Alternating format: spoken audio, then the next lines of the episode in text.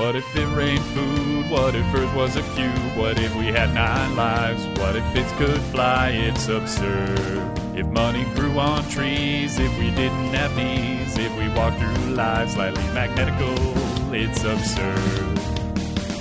Absurd hypotheticals. Hello, everybody, and welcome to Absurd Hypotheticals, the show we overthink dumb questions so you don't have to. I'm your host, Marcus Lehner, and I'm joined here today by Chris Yee and Ben Storms. Say hi, guys. Hey, I'm Chris. Hey, I'm Ben. And guys, this is this is something. This question is something I feel like I should be doing in this uh, wonderful year of 2020, and it is: what if everyone lived underground? It seems like a nice, safe place to be. but given that I live in a, a third story apartment, I do not have access to a uh, a backyard where I can put in a nice little bunker or something. So for now, for me, this is just going to be hypothetical. But as always, the first part of this question is always defining very simple things like what does it mean to be underground? Or what is above ground? Or however you want to look at it. And uh, ben you're going first. I'm going to let you take the, the first stab at defining the ground and what it means to be under it. Yeah, so we we talked about this for a little while actually when we were, you know, choosing this question. We hilariously we never really came to like a firm decision on what We it was going kinda- to mean. We did kind of gloss over it and then just do our answers. Yeah, we were kind of like, oh, we'll figure it out. I guess we did. Personally, I guess you guys can kind of say this is what you wound up sticking to. There's kind of two ways you could do it. You could either do it you're entirely underground, sealed off from the outside world completely, or you are, you know, in like some sort of cave system that does connect to the outside world. I guess technically you could also say that you live underground and like can go outside to, you know, cut down trees and whatever. right. Because, like, we live in houses, but we can go outside. Right. We can leave our house. Exactly. So I personally mostly stuck to either entirely sealed underground or um, underground but not going outside. I don't know what you guys did. Yeah. I mean, that, that fits my answer. Yeah. Kind of. Yeah. So what I what I looked at was mostly you know just like base survival, food, air, um, you know that sort of stuff. How is that going to work? Assuming never going outside. And there actually is. It's not never going outside. There actually is a cave village in the real world, um, which in in southwestern China, there's um, it's a, a Zhongdong, I think. I can't do Chinese pronunciations. um, there's a village of about a little over hundred people. Um, it's about a mile up a mountain in this 370 foot wide cave that's about 700 feet down below the surface of the mountain, where there's just this village of people that live. The name actually means middle cave, which suggests that at some point there were at least, I would guess, about two other caves. I would I would guess. um, there are actually two other caves nearby. Uh, one is now too damp um, for people to live in, and one that just- isn't inhabited for whatever reason officially they've lived there like according to the government since 1949 uh, they moved there to protect themselves during the chinese civil war but like looking at like the evidence of you know like the soil and the cave and everything it looks like there've been people there for centuries So, this is like a natural cave. yep just natural cave up in the mountains um, and it's it's not completely isolated there's another settlement they, they can get to about an hour walk away which they go to to like you know buy like toothpaste and and sell things and everything um, so they're not entirely cut off, but for the most part, they are pretty self sufficient. And they actually do. They actually um, grow corn and rice and some other vegetables and raise livestock. They raise like chicken, pigs, and cows um, just using plots that are either near the entrance to the cave or they, there are just natural light shafts like in the ceiling of the cave. They have, you know, light coming down. How big is this village? Like, how many people? Uh, the only number I saw was over a hundred, so it's not huge. Um, there is apparently like an elementary school there. Um, that it sounds like like kids from other places come to because they said they had like 200 students at one point. I don't know, but yeah, they they they have electricity. They had electricity run not too long ago, I don't think, like in the last you know 20 or 30 years. But yeah, yeah. So they they have sunlight that comes in through you know these these light shafts, and they collect the water that drips down the walls and guide that to the fields for irrigation. Um, and apparently, they have also recently drilled wells and diverted some springs for more like drinking water and irrigation. So obviously, this isn't you know entirely cut off. They do leave the cave, but there is at least an example of people successfully for an extended period of time living in a cave. That's kind of the ideal we had, which is cool. It's cool when it actually, you know, works out that this is thing that's happened. Yeah, it's nice when our hypotheticals aren't so hypothetical. I know, right? Well, kind of. maybe it's maybe it's a not so absurd hypothetical. Anyway, so for our our purposes, for a more you know isolated um, situation, how do we handle these sort of basic needs? So, food, we're always going to run into an energy problem, which is just that every energy in like an ecosystem comes from somewhere, and most of the time this is the sun because the sun is just a lot of energy. And I, obviously, if you're underground to the point where there's not sunlight, none of that energy is gained down there. So you're always going to have a very low energy system, which is a problem when supporting life. That's why, you know, there aren't a lot of animals that just live exclusively in caves because there's not much energy there. So, speaking of animals, if it is a closed system, animals aren't really going to be a possibility for us. The only things we could, like, once again, if there is access to the outside world, you know, bats or or other like rodent type things are possible, but I don't think there's any way because of that energy problem we're going to be able to like raise livestock without say, you know, that sunlit field situation from that actual village. For actually growing things, um, we have talked about doing like the hydroponic box farms before. If you want to hear more about that, I don't remember what number it was. I didn't look that up, but the underwater living episode we did. Any chance one of you has that handy? No. I can look it up in like one minute. Okay, that works. But we go in more into detail there, and that's almost certainly actually the answer here is some sort of hydroponic farm with you know grow lights and a like sealed light system. But I did want to look into some other options as well. Uh, the obvious one. Go ahead. It's episode 67. Episode sixty-seven. There you go. You want to hear more about, more about that? The obvious answer is mushrooms. Uh, underground mushroom farms are already a thing. They don't photosynthesize. They do actually require some light in order to form like the fruit bodies that you what you think of as like the actual mushroom, like the like that you eat. Um, but only a few hours of light a day, and it can be very, very like it has to be very, very dim. Can you cheat the light with like humi- like with like a UV lamp or something? Oh yeah, yeah. You can use like a fluorescent lamp. Apparently, it's like it's not even like they need the nutrients. I think it's just actually literally they need like the light to tell them where to grow or something. I don't remember how. it Gets them in the mood. Yeah. Um. They need, yeah. Some, they need some mood lighting. They need high humidity. That's not a problem. We're in a cave. They're actually pretty like temperature resistant. They like it around 70 degrees Fahrenheit, but they can form fruit in a decent range, like 50 to 70 or so.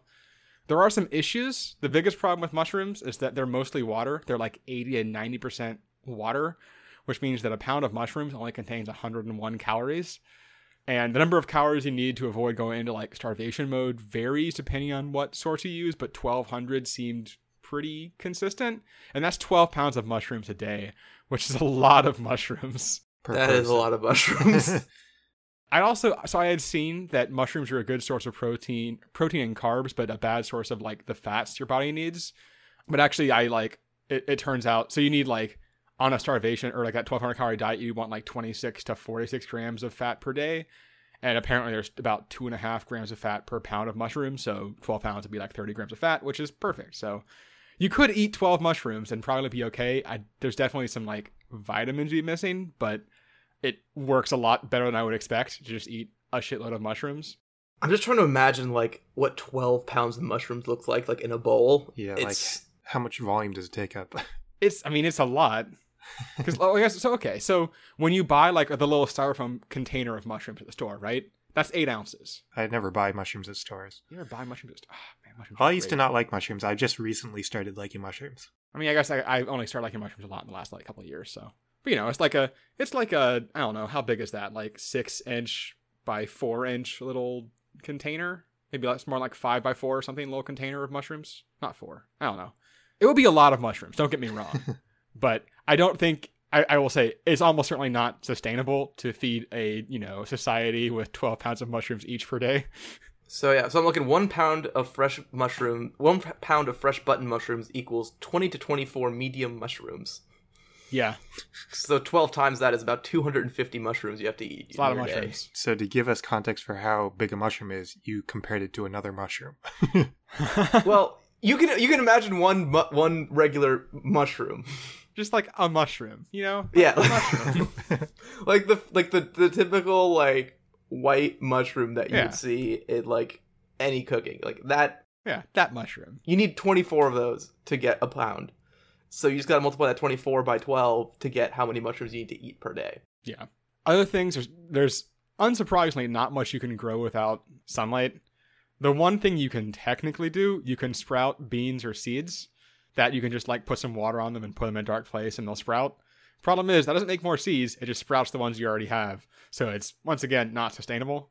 You can store seeds for some of them like around 5 years, but not, you know, you can't make more seeds by sprouting seeds. So that's kind of a short-term short-term solution, I guess enjoy the beans while they last. Overall, calories are a problem. I looked into. I was hoping you could. I could just say you could make like you could just have like a giant vat of like olive oil or something. But olive oil is apparently the longest lasting, you know, like edible oil, and it goes rancid after about two years. So, I think the answer on food is we probably have to have access to some amount of sunlight in order to have enough energy to like support support people. So, not the most exciting answer, but the actual answer, I guess. So either grow lights or actual sunlight is going to be uh, necessary. So that's food. Oxygen. For the most part, oxygen comes from photosynthesis, which is obviously a problem because unless we have, I mean, if we have sunlight, then yeah, that's easier. But if we don't have sunlight, clearly that's a problem because we don't have light to make well, photosynthesis happen. I can't talk today.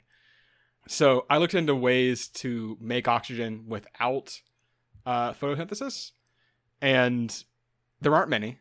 Uh, it turns out the coolest one I found, and the one that I'm going to use because it's awesome.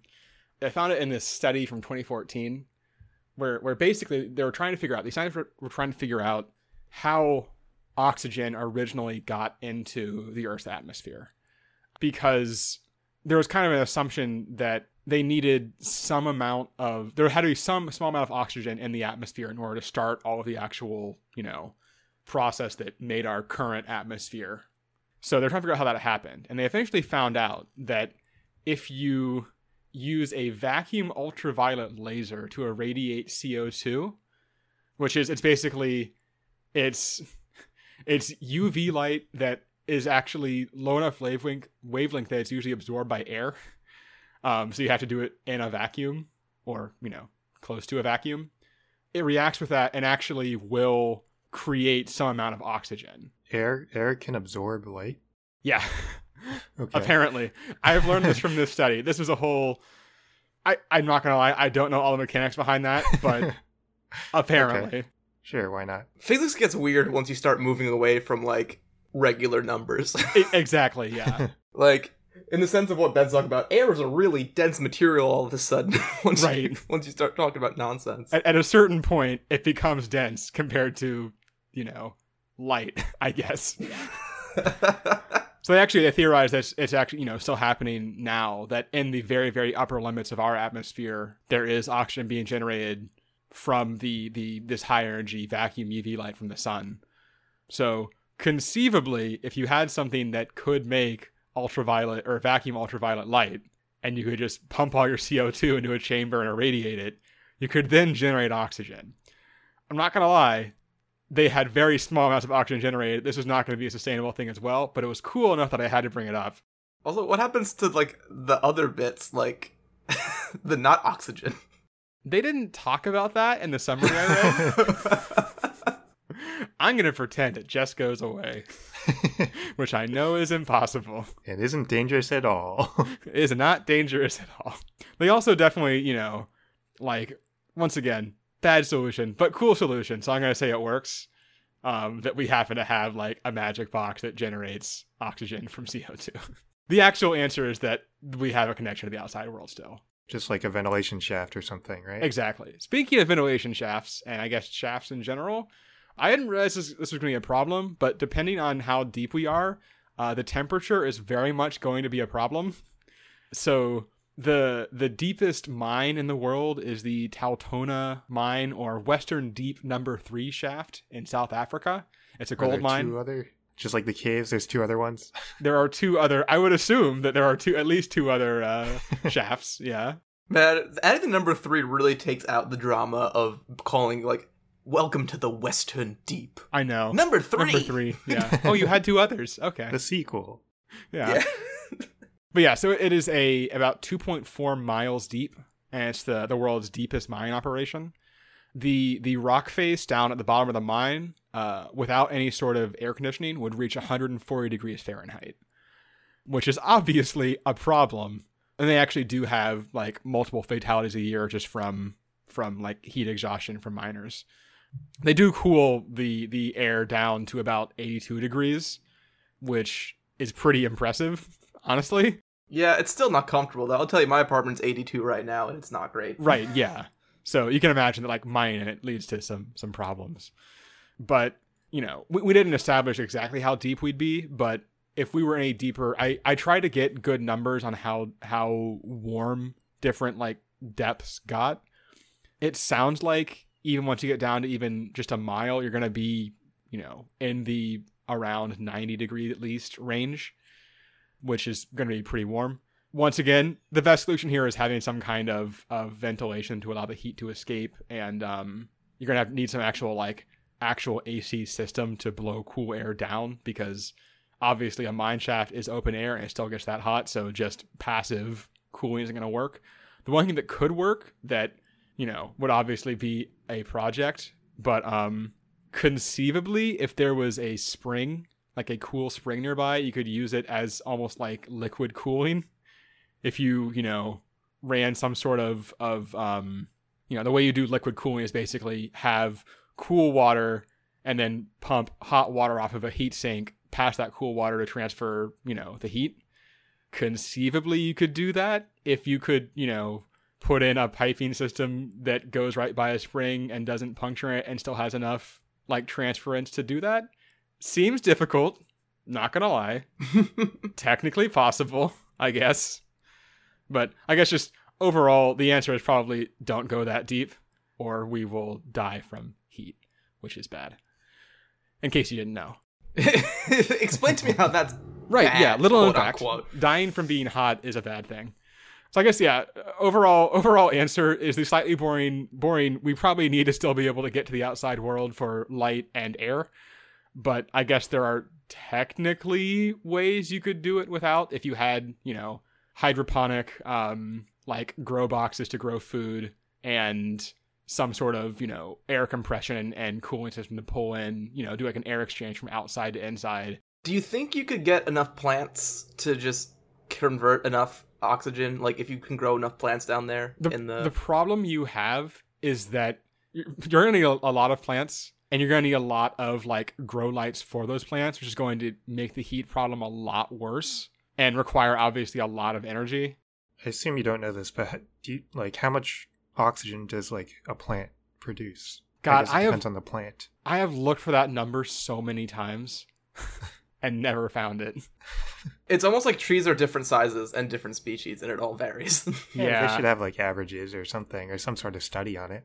so so i think part of the problem too is that most of so most of the oxygen comes from algae which a lot of that is just the fact there's so much freaking algae in the world. The biggest like you know converters i guess on an like, individual basis would be trees but there's no way you could grow a tree underground. Because you wouldn't have you wouldn't be able to have like rich enough soil i would assume. I don't think you get enough light from grow lights excuse me for a tree. I don't know. You'd be, you'd be, i think you'd be stuck with just pretty small crops which i don't think would there's, there probably is a number of plants you could use to generate oxygen but you have to have surface area to grow all those plants and every time you're doing that you're also going to be adding volume that you need to fill with air as well right so I think it's kind of it's almost like the same the same problem as as launching a rocket where your fuel has weight. I think that as you add more space to put more plants in to make more oxygen, you need more oxygen to maintain the correct oxygen level. What if our walls and ceilings are all made of plants? That seems tricky. Everything is just moss all the way down. so I got I got very excited for a minute because I did see a building that had like algae and it like algae walls it was talking about, but it was basically the the walls were fu- full of water they grew algae in with the sun, and then they like filtered the algae out occasionally and sent it off to be like bioprocessed into fuel. And it was not quite as all contained as I was hoping. oh, bummer. Yeah, it was pretty cool though. Big old green, kind of clear building. Wouldn't want to live in it. Seems really strange. it probably smells gross. Yeah. So I guess that's my answer is that it's it's we probably still need some connection to the outside world, but obviously because people do actually do it, you can live entirely underground. So that's that's cool. Uh, Chris, what did you do? So when we came up with this underground question, the first thing I thought of was the fact that we would have no sunlight, and my mind went to vitamin D. We have actually uh, covered this before in previous episodes, so I think it was our "What if no one could go outside" episode. I covered it. I think that was episode seventy-five, and basically the outcome of that was that you can take vitamin D supplements, and there's all sorts of there's all sorts of different sources to make those supplements, but and you could have like UV lamps or something like that as a source of vitamin D. But there are other problems that come from a lack of the sun. So in 1965, there was a study where there were two people. There, I think there were actually like two separate studies, but they were happening at the same time and they were like studying the same thing. But Josie Laures and Antoine Senni, they both lived in a cave in the French Alps for like a really long time. It, at the time, it was like a record length. So Josie stayed for 88 days, and that was the record for women. And Antoine stayed for 126 days, which is a record for men. And during their stay there, the researchers were monitoring their eating habits, their sleeping habits, and their just all their vital signs. And after emerging, they found that their physical health was pretty much the same. Like there was they're in perfect physical health, but it was very mentally taxing. So actually in 1972, one of the researchers of those those other studies, he actually researched on himself and he isolated himself. He stayed in a cave in Texas for 6 months and he described it as physically not tiring, but mentally it was like he was in hell. He actually describes uh, because he was isolated and he was so lonely, he was trying to befriend a mouse and he accidentally killed it. So like he Oh no. yeah, he the worst version of Wilson ever. yeah, Wilson? From, from Castaway, the volleyball. Oh. Were you thinking of Mice and Men? Because I was thinking of Mice yeah, and it Men. was first. too. I was like, is that is that the name? I thought it was Lenny. Lenny and Wilson didn't get along. but he describes that he was like he spread a bunch of jam on the ground to, to learn the mouse um, and the mouse came over and started licking the jam and he tried to trap it under a dish but he missed and the lid of the dish crushed the, the mouse no. has nothing to do with my actual answer i just wanted to s- tell you that Are we sure this guy like was, you know, he said it was mentally taxing because he's just a gosh dang idiot?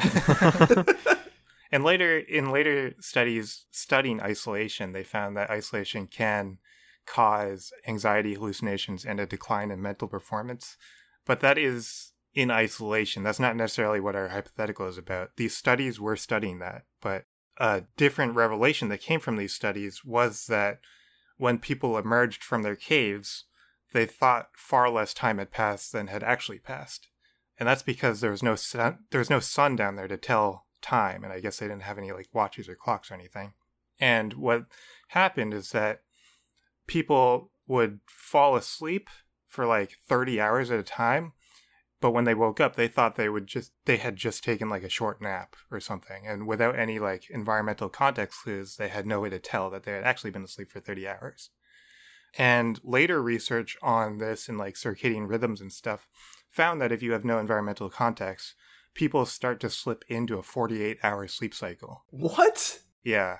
It's it's really weird. I don't know why.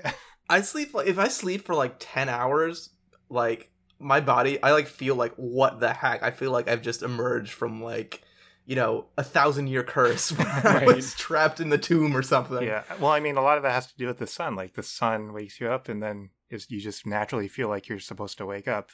But without that sun, that doesn't happen. So that that's like one issue. So like to solve that issue, you could have if you're underground, you could have like some sort of artificial day night cycle with lights and stuff. But since that those uh those studies were about isolation, I wanted to I wanted to look more into underground that isn't in isolation if we're just all underground together. And there's a paper oh specifically I want to look at like psychology and stuff. So there was a paper called a psychosocial approach to understanding underground spaces. It was written in 2017. And they came up with four issues that arise from people living underground or like the perception of living underground. The first issue, this has more to do with like convincing people that being underground is okay, is that underground has like a pretty negative cultural association. So, like, various cultures and religions associate underground with death. So, like, hell in Christianity is underground. In Taoism and Buddhism, underground is the realm of the dead. And then, like, uh, various, like, Eastern and Western cultures, including us, we bury our dead. So, just underground is associated with death in general. And then it's also associated with, like, cave societies and primitive cultures. So, like, cave dwellers, that's a pretty primitive thing. So when we think of underground, we just think, oh, that's a primitive primitive thing. And yet, 200 people sent their kids to school there. yeah, to elementary school. Do you think their mascot was is a caveman, or was that too on the nose? Are they sick of caveman jokes? They're probably sick of caveman jokes. I'm sure they're sick of caveman jokes. Probably. So one of the suggestions for this issue in the paper is just to have like modern amenities. They actually pointed out to modern structures underground, mainly in like more luxury places like mansions, have some of them have underground bunkers, and these underground bunkers do have modern amenities and mon- modern technology in them. And one of the draws for these underground bunkers is the privacy they they provide. They also provide so like if if we like associate underground with privacy, comfort, and like protection from the environment or from like harsh environments above, that sort of eases our our idea of living underground. Everyone, all that BS, that's above ground BS. Go below ground. There's no BS down there. Yeah. So that's that's like the cultural aspect of it. The second issue they came up with was a perceived perceived security. So like underground is associated with criminal activity and like evading the authorities. And like in like a lot of existing underground structures there right now there are like a lot of hidden places or places people can hide to like like jump out at you and like do bad things to you so some solutions they suggested for this are just have lots of light for high high visibility and to have like a higher sense of security basically just what we do above ground to comfort people that way but it's underground now got it but it, it it's, is even even more needed underground because of this perceived lack of security. The third issue they came up with was isolation. I know we're not necessarily talking about like individual isolation from others anymore, but they said that it was like a feeling of being cut off from above ground. So I know in our scenario we haven't really decided if we're actually are cut off or not, but they suggest increasing the number of exits so that you have a perception that you can get out if you want to. And they, they suggest increasing the number of escalators and elevators that lead back to the surface, just so you have more options. And they also suggest light wells and skylights as like a way to connect you to outside so like you can see the sun. I also don't know if that's allowed in our hypothetical, but maybe. Well, what you can do is you can put doors that say they go to the outside and have fake skylights, but it's all just a facade. Yeah. It's like, guys, you, you're not allowed to go outside, but you know we have emergency. Look, there's an emergency door right there that goes out that leads out there. And then halfway through the movie, someone goes crazy and throws the door open, and it's just a brick wall or more rock right behind it, and everyone's like, "Oh no! yeah, it's all a lie." That'll end well. yeah, so I guess that is an option. We could do that. They also suggest, like, in the transition areas where you're going further down, you don't make it as steep. So we have like shallow slopes so it's not as obvious that you're going down and that you're getting further away from the surface. And to make these areas also have like offices and rooms so that that area isn't only functioning as a transition area, it has other functions. So you don't think of it as a transition area. They also said that you can like mimic streets, like street environments. So like like that hotel in Vegas, I forget which one it is, but the one with the gondolas and they like paint the ceiling as the sky. It's actually pretty convincing that you're outside when you're in there. We could do that. do you know? Do you remember what that hotel is? I don't remember. I can't. Venetian? That sounds right. The Venetian. I'm gonna say the Venetian. All right. we have the power to Google it and confirm right now, but we are not doing it. we do. It's supposed to mimic Venice, so I'm gonna say Ven- the Venetian. So one of the positive things they actually found about this this isolation thing is that isolation actually causes small groups to form. So feeling isolated enhances your sense of being in like a small community and encourages group oriented goals versus individual oriented goals. So if we have like com- communal areas for socializing and encouraging like group interaction, then it, it strengthens our sense of community, even though we kind of feel isolated. So that was that was the third issue. And then the last issue they came up with was a lack of control. So they specifically focused mainly on windows. Um, so the fact that there aren't any windows, or like a window provides an option, they say. So like if you see a window, then you think that you can open it if you want to ventilate the room, or you can like adjust the blinds to adjust the light. Without that window, there's a perceived lack of control to control the environment. So you can't like adjust the light or the ventilation even if there are ways to do that that aren't really connected to the window, there's a perceive there's a perception. So there was actually a study where they had people in a room with no windows and then they had a room with the virtual windows. And the room with no windows, people had a higher level of cortisol, which is a stress hormone. So people were more stressed. And the virtual window actually did work for like it it lowered the levels of, of cortisol so even if we don't have real windows we can have virtual windows and that should help and then they also contributing to lack of control was the lack of landmarks so, and like the similar layout like all of our underground structures right now have a very similar layout like as you move through it and that adds to the to the perception that you don't have an option to evacuate in case of an emergency so like you won't be able to navigate out if you have to. So you're always constantly looking for a way out and you can't find one. And that causes stress. So I guess their solution to that is to just like add unique landmarks to different places so it's easier for you to orient yourself. Just more fake exit doors. It's all good. yeah. This whole this whole room is just labeled escape pods. just no matter which way you're going, it's towards an exit. And then another thing that they they kind of put into this lack of control category was uh, connection to nature. Um, so I guess people in offices with no windows, they had a higher desire to decorate their office with plants and stuff. And I guess the connection to nature has something to do with lack of control. I didn't really understand that part, but our study concluded everyone's just a bunch of frickin' hippies. so you could add a bunch of greenery, and that I guess that helps with the with the oxygen problem too, but obviously Ben said that's not viable. But we can have some greenery some places. I mean, it can't hurt. Help. Like, yeah, it can't help. It can't hurt. Yeah, so that's basically what how we'll keep ourselves sane. We'll have probably virtual. We'll install virtual windows with a day night cycle to to maintain our sleep cycles. We'll make it as modern as possible. We'll have lots of light so that people feel safe. And we'll probably need a lot of energy for this. I don't know surprisingly, none of us went into that into the energy problem. well, I mean, go, you can just go nuclear power, and you can power anything.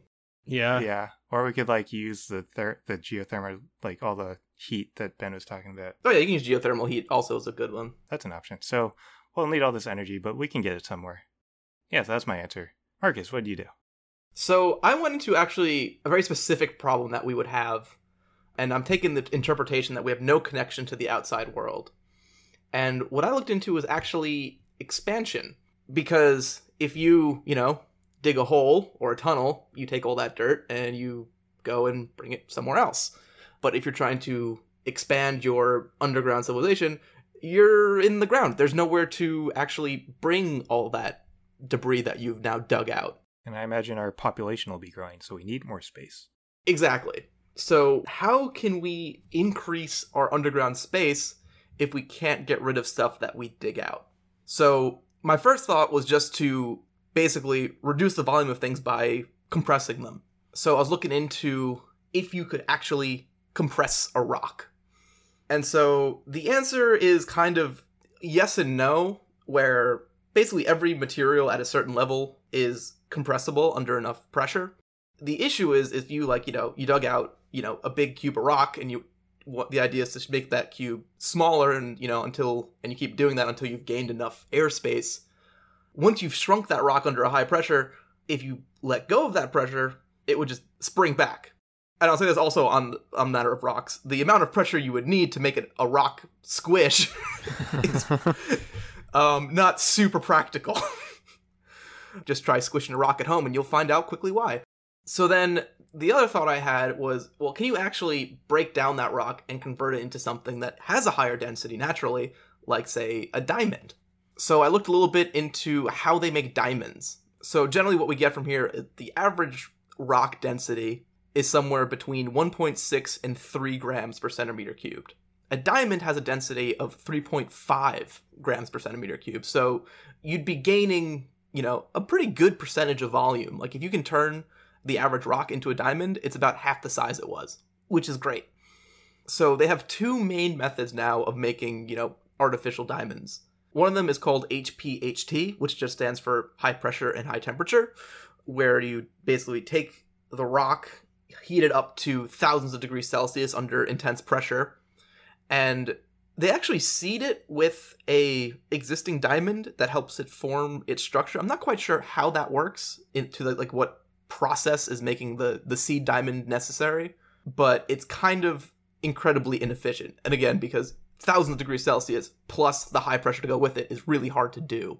Um, the second method, that's kind of the more modern method of making artificial diamonds, is what they call chemical vapor de- deposition, which uses a vacuum chamber that is filled with hydrogen methane to provide the source of carbon. Then that gas is turned into a plasma at extremely high temperatures, which releases carbon pieces, which are then layered onto a diamond seed in the vacuum chamber. So basically, you have like this plasma gas that you, you know, or this gas that you turn into plasma with really high heat. And then you almost 3D print that onto your diamond seed in the middle to make a, to expand the diamond. Super cool, really not getting us very many places. like, the, you know, they're not making giant diamond. You're not, you know, you know, you're not making a room into diamonds. If you could make half a room of diamond, they would have done so already. it's very expensive, very hard to do, and not really going to be good for you know civil engineering applications. But there are other ways that we can work with it. So basically, straight bedrock we can't do much with. We can't really compress it. We can't really break it down. But there are other types of ground that we can actually expand in. And the first one being limestone. So the, the majority of real life caves in the world are in limestone formations. And this is because limestone can actually be dissolved by carbonic acid, which sounds fancy, but it's just carbon dioxide dissolved in water. So basically, you know, water can, can, can dissolve limestone.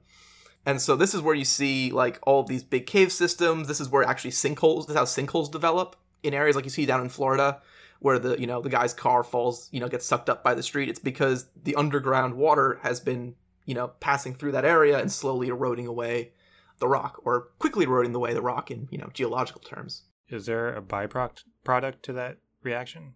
So the limestone actually dissolves into the water, so you do get the gains volume wise. The issue is though is if we can't drain the water away. So again, we may be cut off from the surface, but I'm not sure how cut off we would be from like the underground water flow system that goes back to the ocean. Or if you could just take water that you have, there, you can gain some volume through limestone. And what's nice too is that these limestone areas tend to be already kind of caveish and cavernous. So there's not that much limestone. If you go to an existing limestone area, it's already been you know, historically washed out into the ocean. So you can find the existing caves is where the limestone is. So it's kind of tough to gauge how much volume you would gain based on the dissolving because I'm not quite sure how much water you can get rid of. And if you just have to keep adding water in volume to dissolve it, you're really not gaining much ground. But there are other there are other types of soils that are really helpful to us. One of the big ones is uh, deserts, actually. So desert sand, because you know a solid rock is a solid rock. You can't do much with that. But sand, there's actually quite a lot of airspace between the uh, the grains of sand. Desert sand typically has a porosity between 0.35 and 0.5, which means 35 to 50% of its volume is air. So you can melt down the sand to make sandstone, and you can gain back all that void space that was there as living area. So the Sahara Desert is between 70 to 160 feet deep, um, is how deep the sand goes. So you can just take that and you can build like, you know, these multi-storied underground structures just by, you know, melting the sand and, you know, pushing it around a bit. I have glass walls. Yeah, sand glass walls. That's right. I didn't even think about that. That's cool. We already had a question about glass houses. How many previous episodes are we going to reference in this one? We've got, we're on like three now. Yeah. Interesting fact that I just I just I just found interesting about deserts is that so the Sahara is 70 to 160 feet deep, five feet deep of sand, like basically nothing, which I thought was interesting. And also, apparently, historic sands, like in the Mesozoic and Paleozoic era, the desert land masses, which are also just known as ergs, E R G, ergs, they reach an average depth of several hundred meters. So the ancient deserts were like three times deeper than our current desert, which I thought, I don't know why, but I thought that was kind of interesting. So in the Sahara, we could build a, we could very easily expand in that area.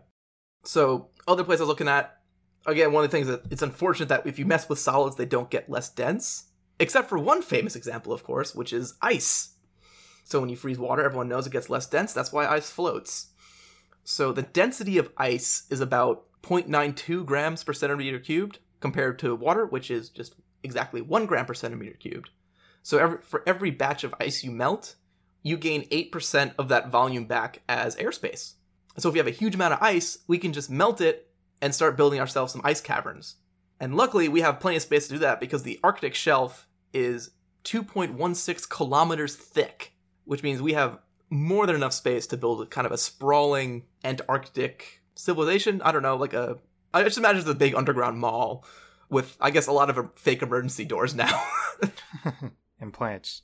Yeah, and plants, of course. And one other thing about the Arctic ice it, that is nice is that it conveniently contains 70% of our fresh water, which would also pair conveniently with our, you know, our desert homes. So if we could get that transfer going. The transfer will be easy. yeah, well, it's going to be inconvenient because all our underground areas are still going to be separated by the ocean. So the question is, can we burrow down and tunnel under the ocean? Now, Ben brought up a point that I didn't consider was that it gets hot down there. I didn't check the temperature because I, I thought that if you are underground, I didn't think we got deep enough that the actual Earth would be heating it up to that hot. So that is one problem we'll have to solve. We'll have to get some good AC going. I, I will say one thing I did see. So if you can, whatever you're planning on doing, do it like alongside, say, the Marianas Trench, because it has the water right next to it. That's actually a very good heat sink. So if you are, you can dig down as long as you're next to water because that will absorb the heat. So generally, we're doing that. That's good. We are tunneling under the ocean. Kind of counterintuitive. If you want to reduce the amount of heat, why would you go to the deepest part of the ocean? I mean, that was the example. If you, want, you just want to be able to go straight down, like that was kind of my thought. Yeah, the Mariana Trench being the you know you have water the furthest down if your if your goal is to get deep, deep, deep without it getting hot. So once we're down there, can we burrow and tunnel under the ocean? So the ocean floor is made up of sediment that's settled down and the oceanic crust. So the oceanic crust is about four kilometers thick um, and is made up of different types of lava, which is Specific not good. types of lava. Uh, yeah, there's like different. Apparently, there's different types of lava. Some makes like bubbly mushroom flow shapes. Some makes laminar flow shapes. All of them are molten rock. Not good. So all that's left is the sediment on top. And I was feeling pretty down on being able to connect our civilizations here, and you know, being able to save our desert sand kingdom. But turns out the sediment layer on the bottom of the ocean is pretty thick. It varies between 450 and 1,000 meters thick which turns out, yeah, that's something we can work with. can, there's a lot of sediment down there. So you can actually work your tunnel through the sediment layer and still be assuming far enough away from the lava and safely traverse the ocean through a big long tunnel, I guess. Assuming it's all limestone. Well, there's not much limestone at the at the bottom of the ocean because after a certain, it's also. Uh, I'm trying to remember. I just read a sentence somewhere. It's like depth specific, where limestone doesn't form under a certain depth because of how it dissolves and interacts with water, and then so just it doesn't naturally form deeper down. So you're not going to find any limestone at the bottom of the ocean. It's all just going to be this uh, mud and sediment and stuff. But uh, yeah, so my original idea of turning everything to diamonds was cool but impractical. But luckily, I guess our Earth is full of air and dissolvable things and ice, so we do have some places where we can build our wonderful underground civilization. That makes exploration kind of interesting. Like instead of sailing the seas, it's just who who digs further. just like I'm gonna tunnel west until I hit something that is not just straight bedrock. What will probably happen is someone will hit the ocean, and then everyone will just die. well, that wouldn't happen actually, because if you have the water trying to rush in, eventually there would be like if you have Oh yeah, it'd be like an air pocket. any upward motion, yeah, it'd be an air pocket. So you, the pressure of just the volume of air you have inside would help prevent the water from just filling up your whole cave system. That's some fluid mechanics I'd have to look into, but the idea is you don't drill into the water.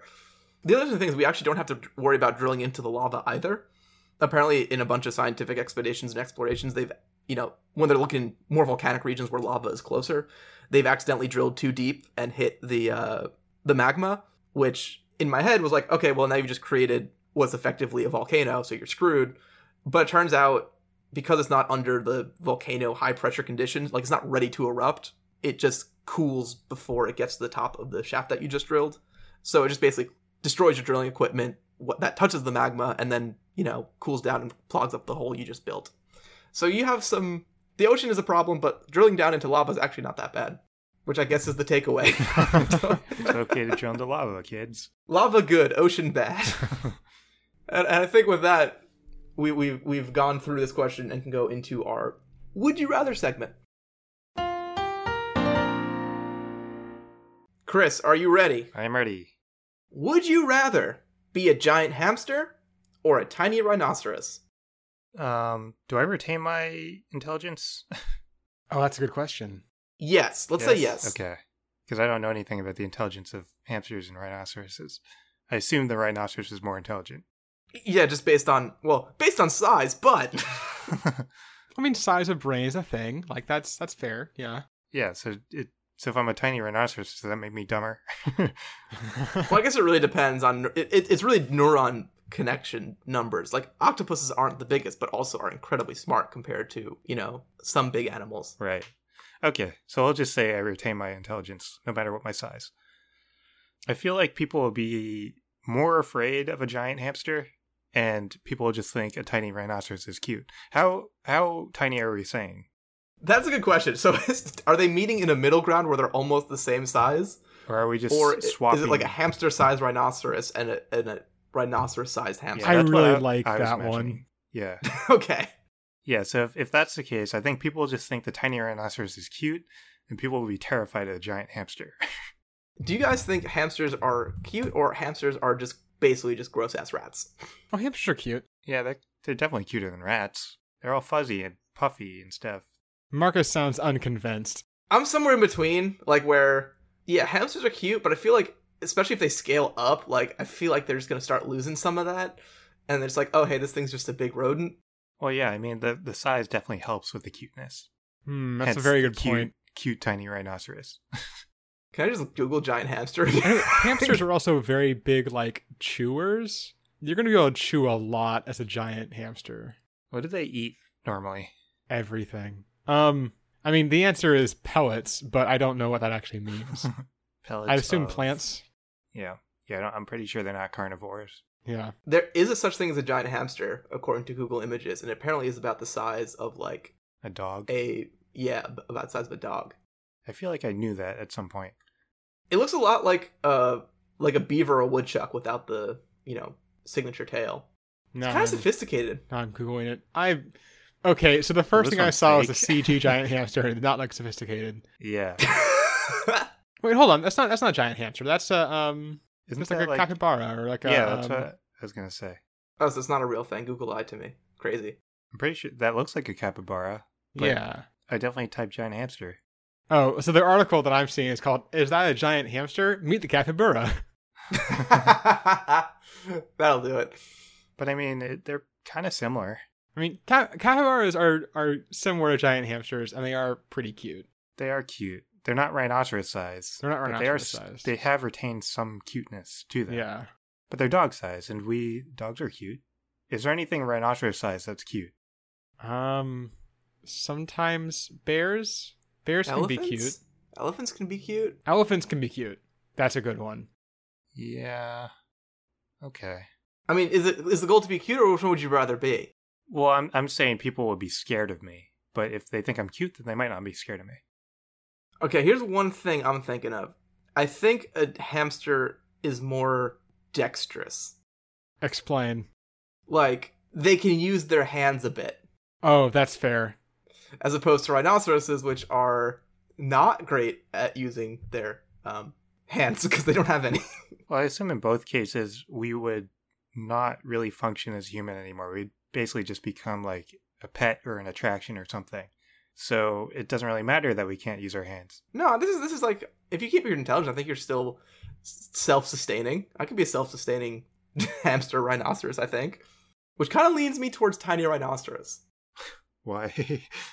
if you're gonna make a living, it's a lot cheaper to live as a tiny rhinoceros than it is to live as a giant hamster. I think it's a lot harder to be independent if you're tiny. But you could just like get a life like scaled down to you. Like I'm just like looking at my desk right now, and I can envision making my desk like my home as a tiny rhinoceros. Yeah, but if you need to like buy something, then you need it to be like custom made for you, and then you need to like go get it and like carry it over. And unless you rely on someone else, then they can do that for you.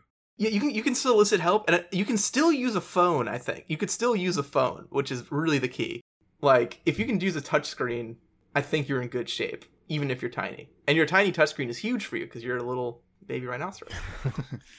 I mean, things will be cheaper for you, and you need less like food and stuff. Yeah, I feel like I feel like providing for yourself food food wise is gonna be very hard as a giant hamster. What do hamsters even eat? Pellets. It's plants. It's plants. some it's sort definitely of plants. Okay, so they both eat about the same thing.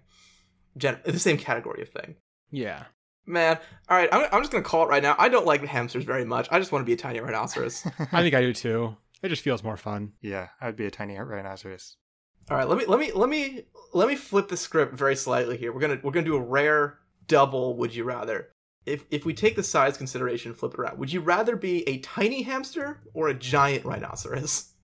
So are, are we just saying like one order of magnitude So like and half and like double. up for rhinoceros, down for hamster? Is that yeah, like a hamster here? that's half the size of of a typical hamster, or rhinoceros that's twice the size of a typical See, rhinoceros. that's that's a much bigger difference for the rhinoceros than it is for the hamster. It is. Percentage wise, it's the same. yeah, I mean the hamster is basically just still a hamster in terms of like function.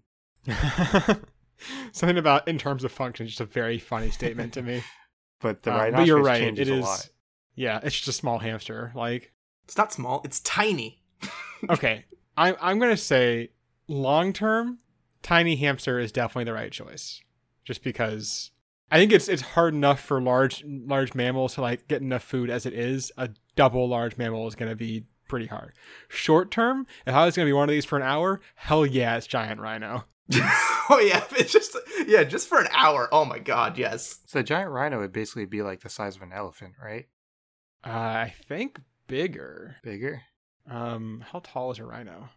Yeah, so it's like six feet tall. You'd be slightly, for you'd be a big elephant if you were a double rhino. yeah. It depends on if I want to try to still live with people or not, or if I just want to live in nature from now on. Because that'd be very difficult to live with people as a giant rhinoceros. What if you're a taxi? Because that was my first thought. what what if I was a taxi? Yeah, you just have like a, you know, you like side saddle some seats or whatever on you, and you carry people around, and that's how you make your money. Are you gonna fit on the streets? Where do you keep the money? Also, that You're gonna fit on the streets. Do Streets elephants are big. Do elephants fit on streets? Yeah. Like in one lane? How? Is street All right, I'll go. How wide is an elephant? I don't think they're street legal. How wide is an elephant? Uh, its body length is ten foot, and so it's probably like five, four to five feet wide, which is l- way less than a car. Really? An elephant is that? Hmm. so it's an option. Are, I mean, are rhinos fast? I think Does it rhinos are matter? fast. It's like a bicy- It's like a bicycle chariot at, at a city. You're not going it for speed. You're going it for experience. Rhinos can apparently run 30 miles per hour. The, the rhinos are fast. Rhinos are fast. I mean, not compared Ergo, to a car. Well, But, you're like, twice if the you're in a size, so city, your get your you're your fine. your leg spans even more. You can probably hit 40 miles an hour as a giant rhinoceros. and city city streets, you know, you don't need to go faster than that. And like, what are people gonna do? Honk at you? You're a giant rhino. oh man, this sounds more this sounds more and more awesome going on. I think I'm gonna pick rhinoceros again. Are you basically the size of like a garbage truck or something? Yeah, Roughly, yeah. That's that's a pretty good approximation. Okay. Yeah, maybe that isn't that bad. I have some doubts about the like sustainability of this but also it sounds like it would be a lot of fun.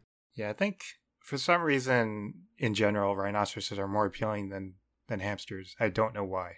I mean, it's because they're way cooler, but let's right. not. I mean, that's the answer. Yeah, also, I think the the the benefits of being tiny as the rhinoceros, a lot of them I think go away when you go h- tiny as a hamster because like I'm just imagining like if I if I put my my fingers together to make an approximate hamster size and then I half that, that's like a little too small to comfortably use most things that I'd want to use. and you lose the novelty of being a tiny rhinoceros, so it's harder to make money.